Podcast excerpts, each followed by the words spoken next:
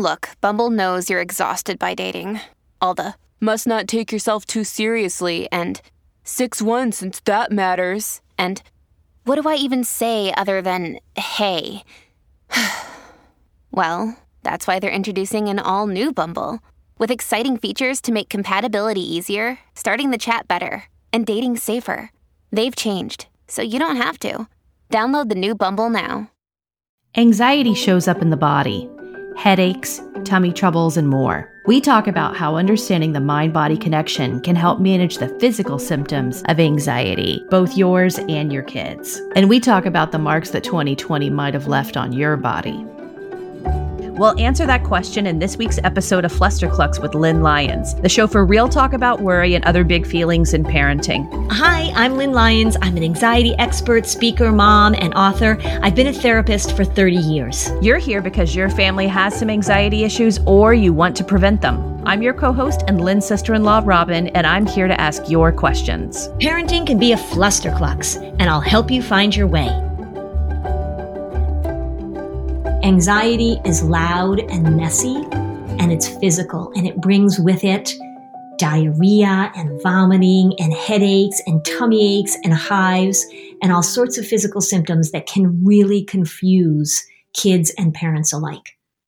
So let's talk about how anxiety is felt in the body, what you need to know about it, and how as a parent you can really help your child learn to manage those physical symptoms of worry and anxiety that actually show up in all of us at some point. Yeah, Lynn, I've noticed just from some of the listener questions that we've gotten that anxiety really has a physical connection to it. It does. And actually, when we're talking about anxiety, technically, the word anxiety refers to those physical reactions you know, we talk about worry. That's the way we think and how we create that scary narrative in our brain. And anxiety, oh my gosh, it brings with us tummy aches and headaches and hives and chest tightness and all sorts of physical symptoms that can be really powerful and really messy. So, why is anxiety such a physical experience then? It clearly doesn't stay in your head, it goes into your body yeah, anxiety is so physical because our brains and our bodies are connected. We're designed to have this alarm system. I've seen your talk, so I know that you have been able to really break down very easily that physiological process of anxiety in the brain and how that connects to the body. And you actually have a, a video you've made for kids on your website too. But once that anxiety is felt in the body, then it starts showing up in different parts. So, so give us a bit of an overview on that. Yeah, so the physical symptoms of anxiety can include a lot of things. The most common ones are, of course, tummy aches. Anxiety wreaks havoc with the GI symptom. We get headaches, people get muscle aches, you can break out in hives, people throw up, diarrhea, and kids can experience all of these symptoms. So, so w- when we think about it, it, it, the, the way to understand this and the way to, to the way to imagine this is that the response that we have in our body really makes sense if we think about the messages that our brain gets when it thinks we're in danger, and then how the brain signals the body to react in order to protect us. So every symptom that we're having with anxiety, whether it be that your heart is pounding or your breathing gets increased and shallow or your stomach starts to hurt, all of those symptoms are actually the result of your brain saying to your body, danger, danger, danger, and then making adaptations to protect you from the grizzly bear that's attacking you. Say you're a little muffin and you're lying in bed and you're imagining that somebody's going to come kidnap you because that's what your worry does at night. Your little prefrontal cortex that's making up this movie about the kidnapper signals another part of your amygdala. And then your body gets activated because it's going to protect you from the kidnapper. So all of these things happen in your body. It's just that you don't understand what's happening it just feels to you, it feels like you have a tummy ache, or it feels like your heart is pounding, or it feels like you have diarrhea, or it feels like well, you don't understand what's happening, but it's actually incredibly well planned out if there were actually a grizzly bear. But if you're lying in bed imagining a kidnapper, there's no grizzly bear, there's no kidnapper, but then your body acts as if it is in life threatening life threatening danger. And that's why those symptoms are so powerful. And then what happens is you start to have the symptoms and then you start freaking out that you're having the symptoms.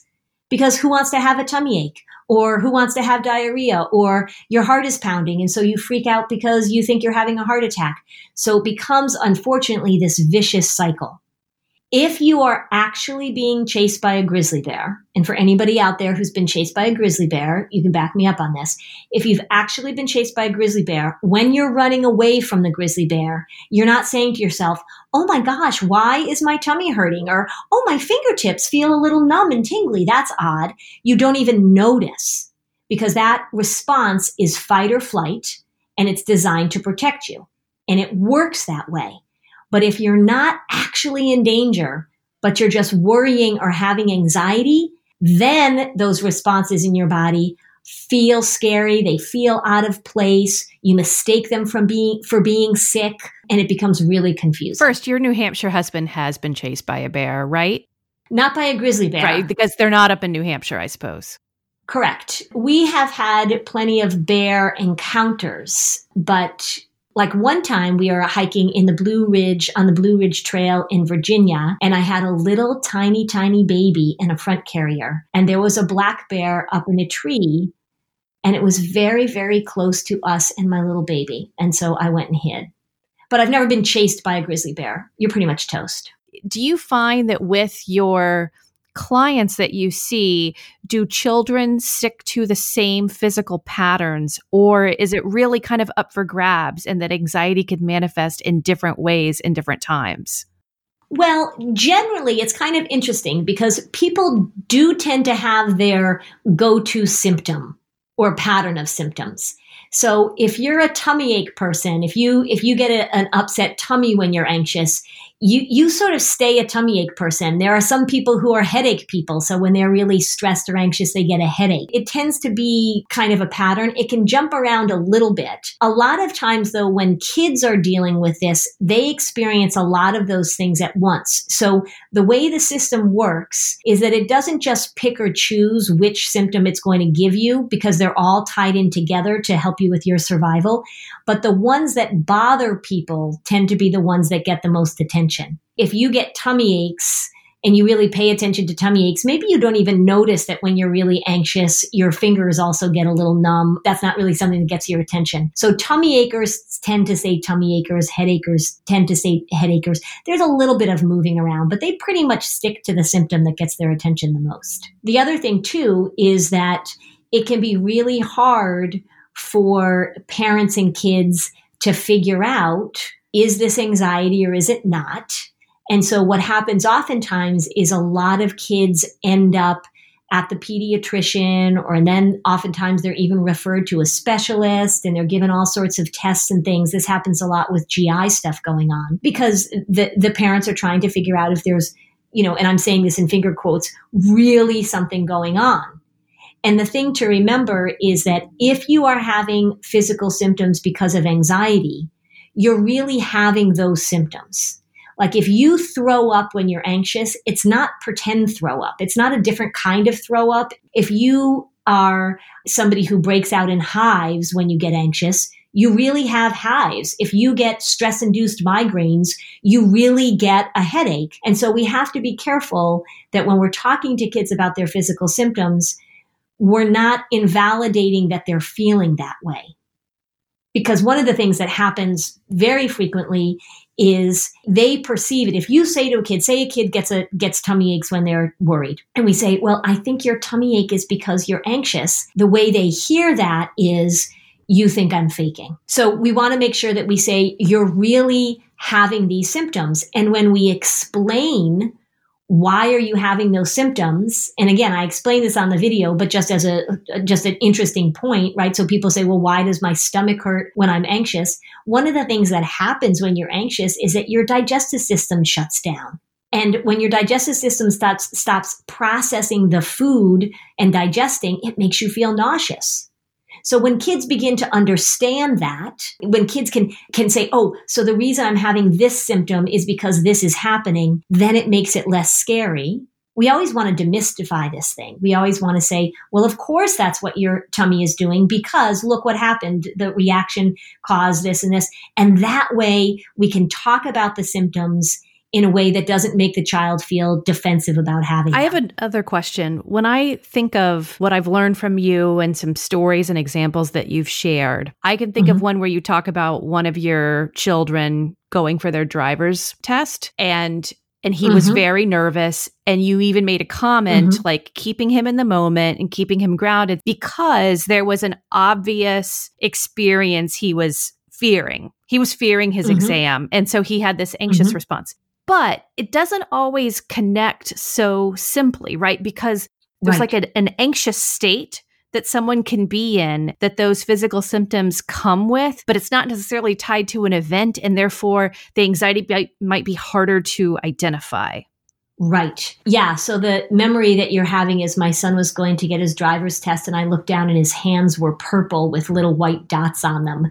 and I said, "Oh, look, your your body is anxious, and so it's pulling the blood from your digits and bringing it to your core, and it's making your hands purple." And he was, you know, you can imagine he's 16 and about to take his driver's test, so he was like, "Thanks for sharing." I really have to pay attention to hydrating properly. I work out a lot. I talk all the time, as you know. I am pretty active and I don't drink enough water. So I'm constantly thinking about how it is that I am going to hydrate in the best way possible. And I'll tell you, if my water has a little bit of flavor, it's so much easier for me. And if I can get those electrolytes, if I can get more bang for my buck, it's just so much better. I have been using liquid IV. I put it into a huge glass. I put it into the refrigerator. It's cold. It's very tasty. I've been putting it in my water bottle when I go to the gym. The packaging is so convenient. I actually look forward to drinking it, which is not something that comes naturally to me. I love the lemon lime flavor. They've got a sugar free option option that is really great. So I think that if you're somebody like me that has a difficult time getting in the amount of hydration that you need for your body, Liquid IV is a great option. One stick, 16 ounces of water, it hydrates better than water alone. It's got three times the electrolytes of the leading sports drink, and it doesn't have all that sugar. It doesn't have artificial sweeteners. Eight vitamins and nutrients just for your everyday wellness. It's non GMO and free from gluten, dairy, and soy. However, you hydrate, grab your Liquid IV Hydration Multiplier, sugar free in bulk nationwide at Costco, or get 20% off your first order when you go to liquidiv.com and use code FLUSTER at checkout. That's 20% off your first order when you shop Better Hydration today using promo code FLUSTER at liquidiv.com com. Picture the thing that you've always wanted to learn, and now picture that you're learning it from the person who's literally the best in the world at it. It's fantastic, and that's what you get with Masterclass. I recently listened to Matthew Walker's talk on sleep and the importance of consistency with sleep. I loved Bobbi Brown's masterclass, gave me all these tips about putting on makeup because, you know, I'm in front of a camera sometimes and I want to look good. And Bobbi was such a big help. So this year, learn from the best to become your best with Masterclass. Don't just talk about improving.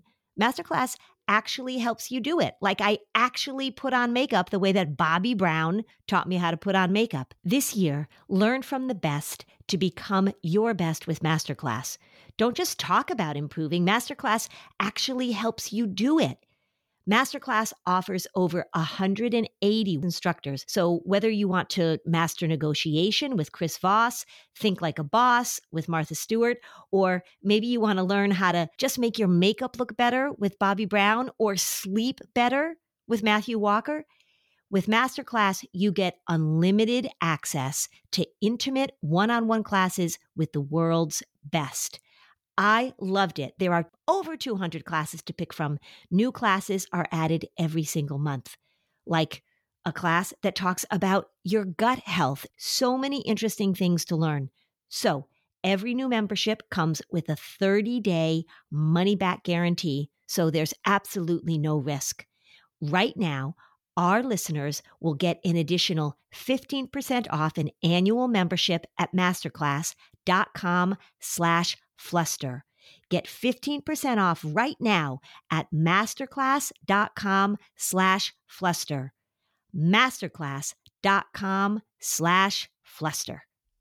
That's a that's a very good point because when a child is chronically worrying about something, right? So say you've got and remember I don't care about the content, but what we know is that anxiety doesn't like uncertainty.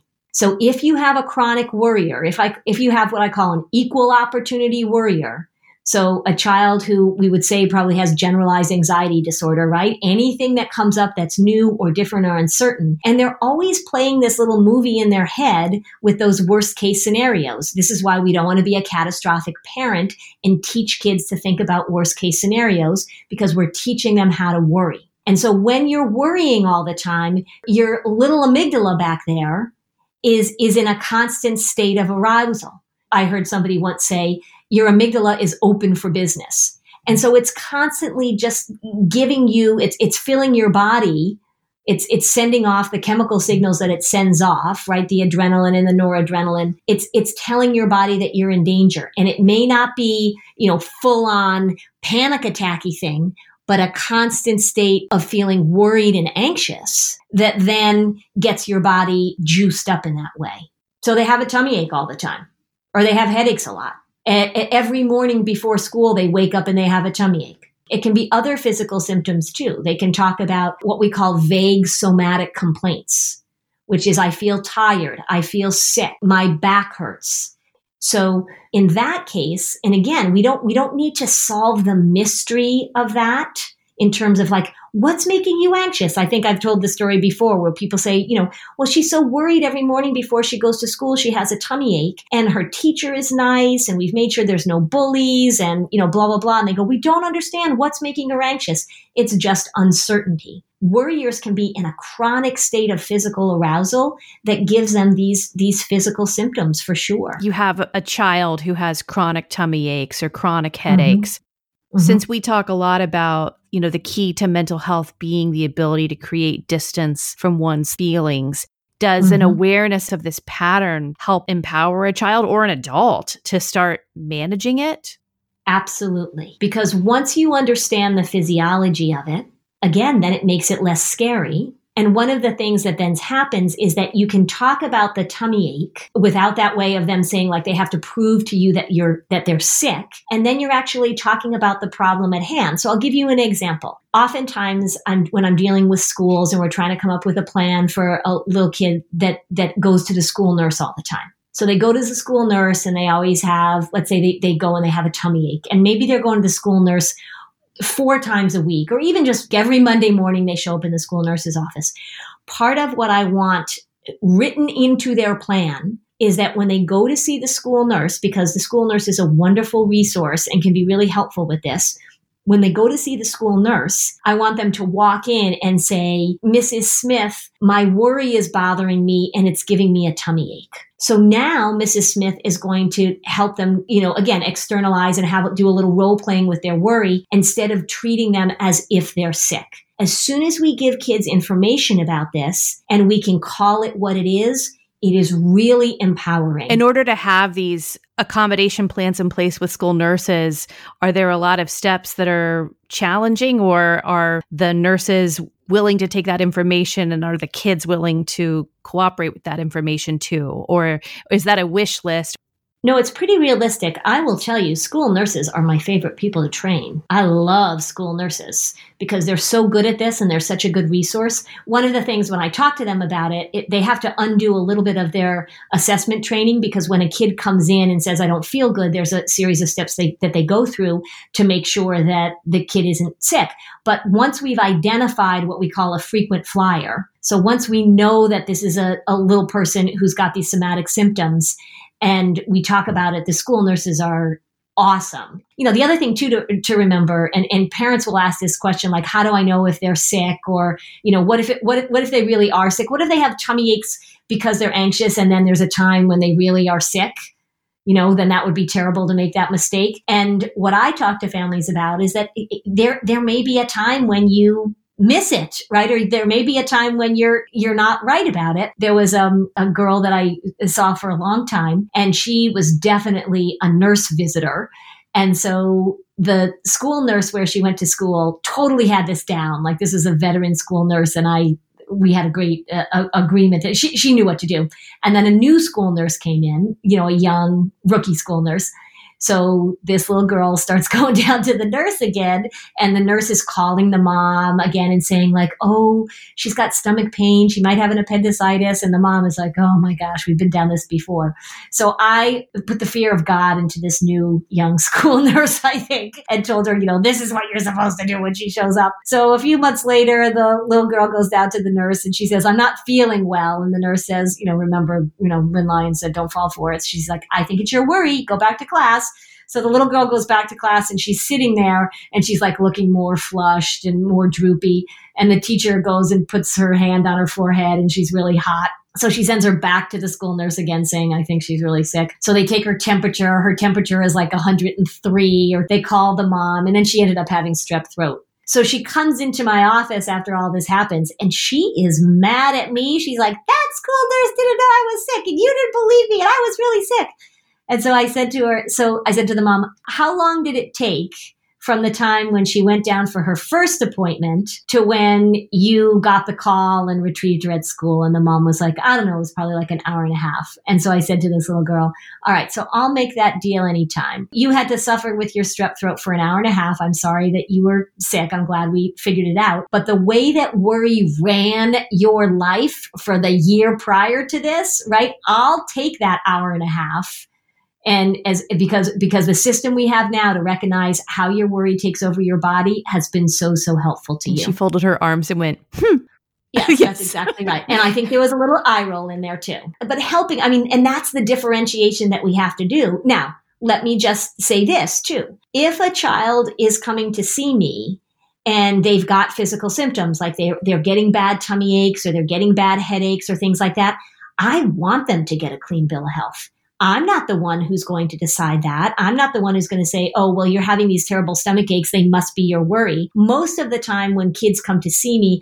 they've already been down that route. They've already They've already gone and gotten examination. There are certain diagnoses that kids get actually that in the anxiety biz are sort of like, ooh, yeah. So one is called functional abdominal pain. And these are pain syndromes. A functional abdominal pain means that your system is functional. That's why we call it functional. Everything's working, like the food is emptying and you're going to the bathroom, but you still have abdominal pain. And that's very often anxiety related. And there are a few other diagnoses that when I hear them, then that is a little that's a little like oh of course you have that diagnosis because it tends to be those things we see that are exacerbated by anxiety but once we know that physically they're good to go, then we can start educating and talking and helping the child and the parent make those connections between worry and the physical symptoms in your body. Robin and I travel a lot. And part of traveling is that you learn that you have to compromise, right? So maybe you're not going to get the best seat on the plane. Well, you know where you shouldn't compromise? You shouldn't compromise with your health care. When it comes to your health, there's no compromising, everybody. Don't go back to that one doctor who didn't really pay attention to you, who rushed you through your appointments. Check out ZocDoc.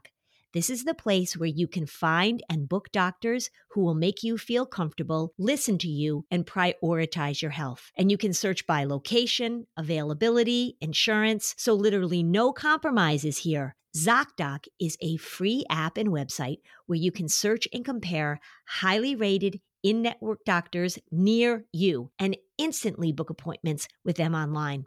Once you find the doc you want, you can book them immediately. You don't have to wait. You don't have to be on hold with a receptionist. These doctors all have verified reviews from real patients. So The typical wait time to see a doctor booked on ZocDoc is just between 24 and 72 hours. That's it. You can even score same day appointments. I have two young adult sons. They are always needing something, right? We've had broken elbows, we've had tonsils, we've had this, we've had that. If I were a young person, if I were a parent trying to help my young person find a doctor, this is what I would use. So, go to ZocDoc.com slash fluster and download the ZocDoc app for free. Then find and book a top rated doctor today. That's ZocDoc.com slash fluster. ZocDoc.com slash fluster. You know, when you're listening to a song on the radio and you just have this feeling that the song was written about you or that it was someone that you love trying to say something to you? Well, now imagine the power to gift that same incredible feeling to someone you love with an original song that actually is about them and about your relationship, and that Songfinch writes just for you. Songfinch lets you create an original radio quality song inspired by your own life and the people that you love. It's completely unique, it's personal, and it lasts forever. I had the pleasure of creating a family song with Songfinch about our summer celebrations that we have every year. I knew it was going to make everybody cry, and it certainly did. I got to be honest, I was even crying giving all of the information and helping personalize my song with the writer that I chose. He absolutely delivered a beautiful acoustic song that captured exactly what I was looking for, and it was so fun to share with the family. So, whether your song is for Father's Day, an upcoming graduation, a wedding or an anniversary, or even just a gift to show your loved one how much you care, start your song now to lock in one of Songfinch's top artists. Don't waste another dollar on more stuff. It only takes four to seven days, but that song will last forever. For a limited time, Songfinch is letting our listeners upload their song to Spotify for free, so you and the lucky person or people can listen to it anywhere, anytime. So go to songfinch.com slash fluster and start your song. After you purchase, you'll be prompted to add Spotify streaming for your original song for free, a $50 value. Again, the URL is songfinch.com slash slash fluster. Don't forget to share your song with us too in our Facebook group, songfinch.com slash fluster. Mom, can I have more time? This is what you'll hear when you use a circle to manage your kids' screen time. What do you think of the circle? I hate it. Why do you hate it? Well, I don't actually hate it, but I feel like it's good that I'm not spending as much time on the internet. It lets you set daily limits for different apps and social media. It also controls your kids' Wi Fi schedules, and you can adjust age appropriate filters for searches from little kids to teens. Our affiliate link will get you $20 off a circle. I love it. But it's still annoying in the moment. I'm sure it is.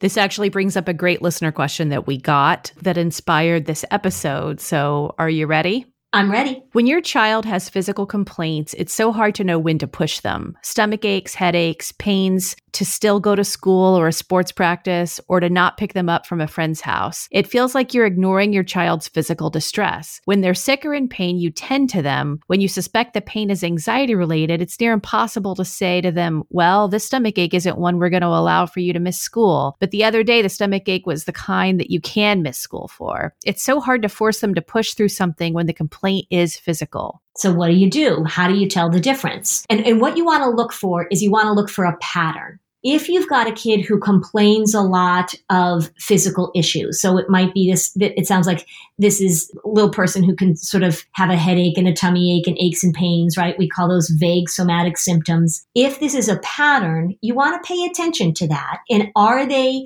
are they more likely to have physical symptoms when they're going to something new or when they have to go to soccer practice or when they're going to a sleepover. So tr- trust your observational skills, mom, that, you know, it seems that there may be something that she's stepping into that's going to trigger some worry. Sometimes you might be wrong and that's okay. This is not about perfection. But what you want to work on with, with your child is you want to have that conversation that says, it is really okay for you to be worried about something. And we know that the body reacts to worry in different ways. And so if you're stepping into something new or you're doing something that feels challenging, I bet we can expect that worry is going to show up. And along with worry, because remember, we talked about that mind body connection, you might have some physical symptoms too. So, really starting with that psychoeducational piece. And I think oftentimes, and it sounds a little bit what this mom is saying too, is that she doesn't want to feel like she's not tending and caring and loving her child who's who's struggling. I just want you to love and care and tend to the right thing. So if your daughter is worrying and has a tummy ache, we don't want to say, I'm not going to pay attention to that tummy ache. You go off to soccer practice because then we're not using that opportunity to teach her about how her worry operates. So you want to be loving and supporting and, occur- and encouraging, but you want to help her make the connection between her body and her mind. Now, I teach this to kids in my office all the time. And some kids are very like, oh, well, that makes sense. And other kids are like, no, I have a tummy ache. And what are you talking about? So it's not an easy sell all the time. And sometimes it's a process of helping them see that connection. And sometimes when kids absolutely get it, so they know that they get stomach aches when they're worried. There are still times when the mom will say, you know what? I think your stomach ache is because you're worried about going to baseball practice. And the kid's like, it is not. And stop saying that. I mean, this, this is not like a nice linear path where kids are like, oh, that's so helpful that you pointed that out to me. But we want to just keep helping them make that connection. One of the things that I do to help kids make the connection is I want to take it out of their experience and give them examples that are a little farther away from them. And so I'll ask kids, what are some things that you think your body does in reaction to the way that you feel? I want to help them understand the mind body connection. We might talk about blushing. We might talk about how if you're a little bit thirsty and you see an ad on TV and they're pouring some lemonade into a cup with ice and it's going clinka clinka, right? And oh my gosh, your your your your mouth starts to feel even drier and you start craving that drink. Or if I started talking to you about lice that you would reach up and want to scratch your head I'm working to help them normalize and see the connection between their mind and their body, their thoughts and their reactions.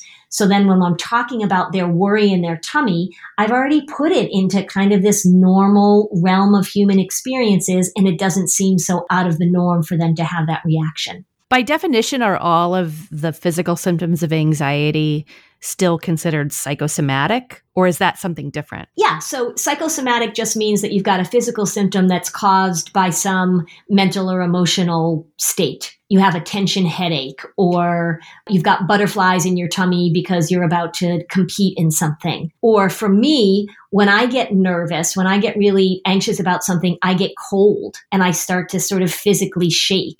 So psychosomatic, those somatic reactions. And what happens and it really is pretty astounding. Like we should be in admiration of this mind body connection because it can be astounding where people will have reactions where they'll lose the use of their legs. Or I had one little boy long, long ago, and this wasn't really a psychosomatic reaction, but it's certainly a mind body connection reaction where he came to see me and he was wearing these cute little like Harry Potter glasses and he was so stressed out. He was just such a worrier. And so then he came back a year. I, I didn't see him for a while and he came back like a year later because he needed just a little, a little boost, a little check in and he wasn't wearing his glasses. I, I said to him, Oh, where are your glasses? Did you get contacts or something like that? And the mom says, No, interestingly, after we worked on his anxiety and he was able to really learn how to manage his stress, we went back for his eye checkup and his eyes had gone back to normal. His stress was so significant that it was impacting the muscles around his eyes and impacting his vision. It really is, it, it is a power that we have, the connection between our mind and our body. It really is something to be looked at with, with awe. I mean, it really is unbelievable. And I think when we put it in those terms for kids, that we say, it is amazing what your body does. It is amazing how your body can, I, I don't want to say create these symptoms, but have these symptoms based on what you're thinking or what you're feeling. It's because your mind and your body are so connected. It's really pretty cool. And then that way we, we take away again that like, oh, you say I'm faking. Because I say, no, I, I, I don't think you're faking. I think this is a superpower that we have. And sometimes anxiety uses it, you know, for its own purposes you know, you always talk about the externalization mm-hmm. of your worry. Mm-hmm. When they understand that connection, these conversations will go a lot better. And if you are skipping this part of the education with them, they're going to be defensive. This is a real tummy ache. What are you talking about? Right. So if you're a parent and you're listening to this, hey, 2020, right? Like a lot mm-hmm. of people might be experiencing more physical symptoms from their own stress than they had before too. So it's it's like a good wake up call to see is your body letting you know that you're carrying an anxiety load that right. needs attention. Yeah, and that's such a good point because so say, you know, when, when, when we get defensive about it and we say, oh, you know, I have a real tummy ache, we're missing the opportunity to say, is my body telling me something that I should be paying attention to? It's really, it's really saying if your body is having this fight or flight response in a chronic way and it's totally, you know, making you have chronic chest pain or back pain or diarrhea, you know, your body and brain are like, we think we're being chased by a grizzly bear all the time.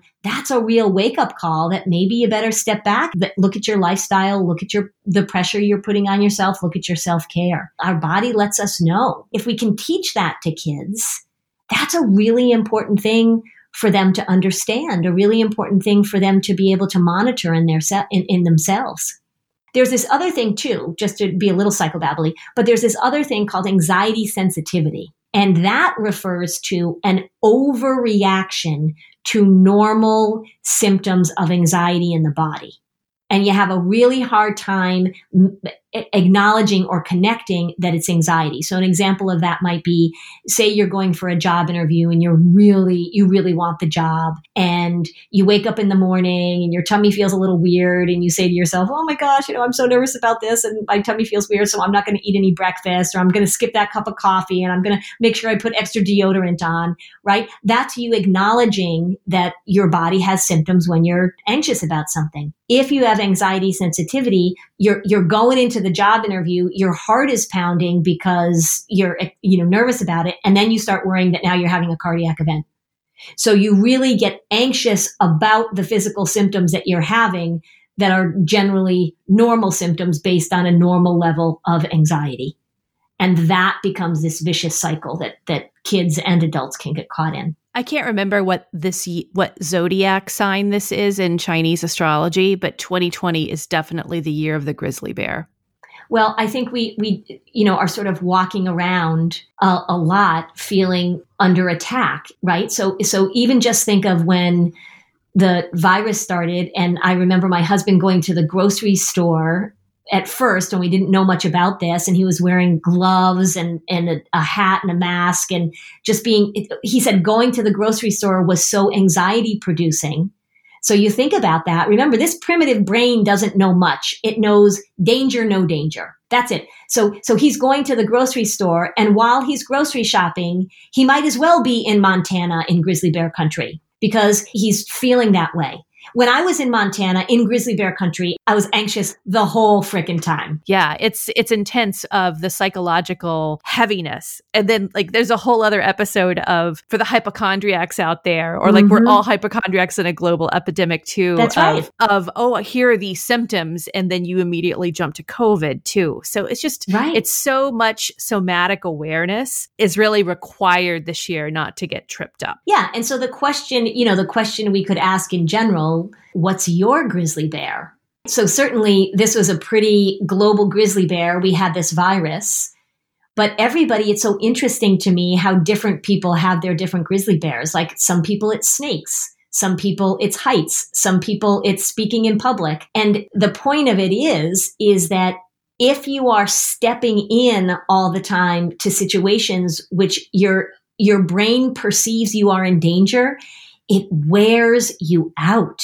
And that's why we feel so worn out. Like you say, you're going to the grocery store trying to figure out whether or not you're allowed to breathe you're you're you're sending your kids back to school. Think about all the teachers that were going back into schools and weren't sure about this and how stressful it was. I mean i think when we talk about how exhausted a lot of us feel it's because our body is in this this state of fight or flight. You know for some people it is but it's not like you know your heart rate is is way high all the time but it's this chronic hypervigilance that we're all experiencing and our body is activated during those times of emotional stress. Everyone is just living with this baseline of fight or flight right now. Hugs to all of those wonderful school nurses that and teachers and healthcare workers and parents yeah. who are really managing a lot. And let me just say this because that's a really good point. Let me just let me just generalize it a little bit more as we talk about sort of parenting and modeling like I like to talk about.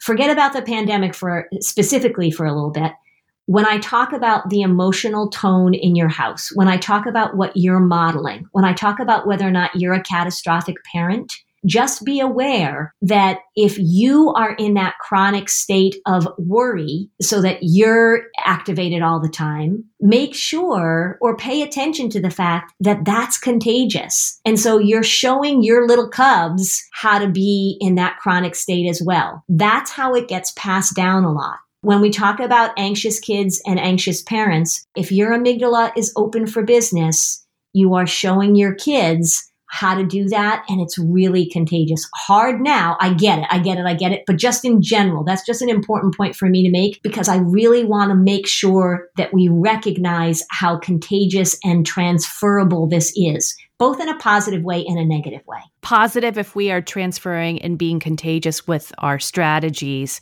to mm-hmm. manage it. Right. And that's great to know that those can be just as contagious as the pathological behavior. If you are an adult who has a lot of somatic symptoms and you talk about them a lot, you're also showing your kids that. So I see that in families a lot too. So instead of talking about their feelings or saying, I'm feeling so angry or, gosh, I'm so nervous that my tummy hurts, if you're somebody who comes from a long line of psychosomatic people, then that is really contagious too.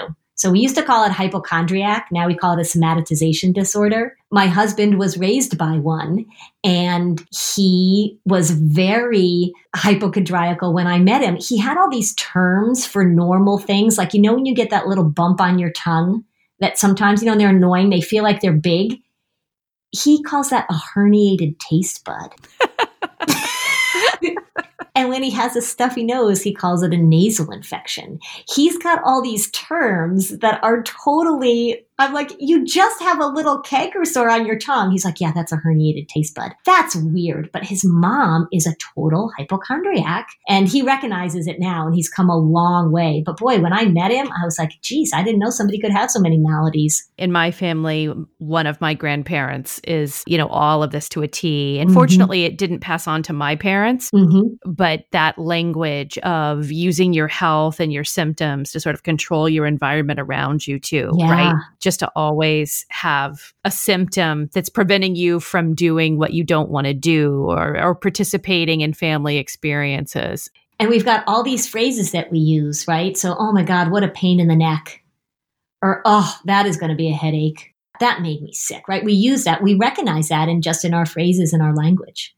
One of the uh, psychiatrists at my very first job out of graduate school, Dr. Don West, what a great teacher he was he said to me, You know what, Lynn? Remember, nothing happens from your neck down unless it happens from your neck up first. So I have to share that, as I mentioned, I have this grandparent who is a hypochondriac. Mm-hmm. And my son, when he was like six or seven, after having heard conversations with this grandparent on speakerphone in the car or whatever else, mm-hmm. he finally said, If I ever know if it's you know, my great grandma talking, the second she says the word diarrhea, I know it's her. and actually, so the second he said that, what was funny is uh, this is merging two episodes. I find it stressful hearing her talk about her health symptoms, but my son made it a game and we talked about this with difficult mothers in law in the last yes. episode. And so it became a game of how many times she would mention diarrhea in a phone call. And then I shared it with my other relatives who have to care for and hear the health log of yeah. my grandmother. And it made us all find like a giggle in something that was otherwise yes. very stressful. Perfect. There you go. Fun with diarrhea. Anybody can play. Join the Flusterclux Facebook group so that you can ask your question on a future episode. Bye, Lynn. Bye, Robin. If you're a parent, I invite you to join us at the Mindful Mama podcast, where it's all about becoming a less irritable, more joyful parent. With sometimes hilarious and always thought provoking experts and friends, at Mindful Mama, we know that you cannot give what you do not have. And when you have calm and peace within, then you can give it to your children. I'm Hunter Clarke-Fields, and I can't wait to see you there. Listen in to the Mindful Mama podcast.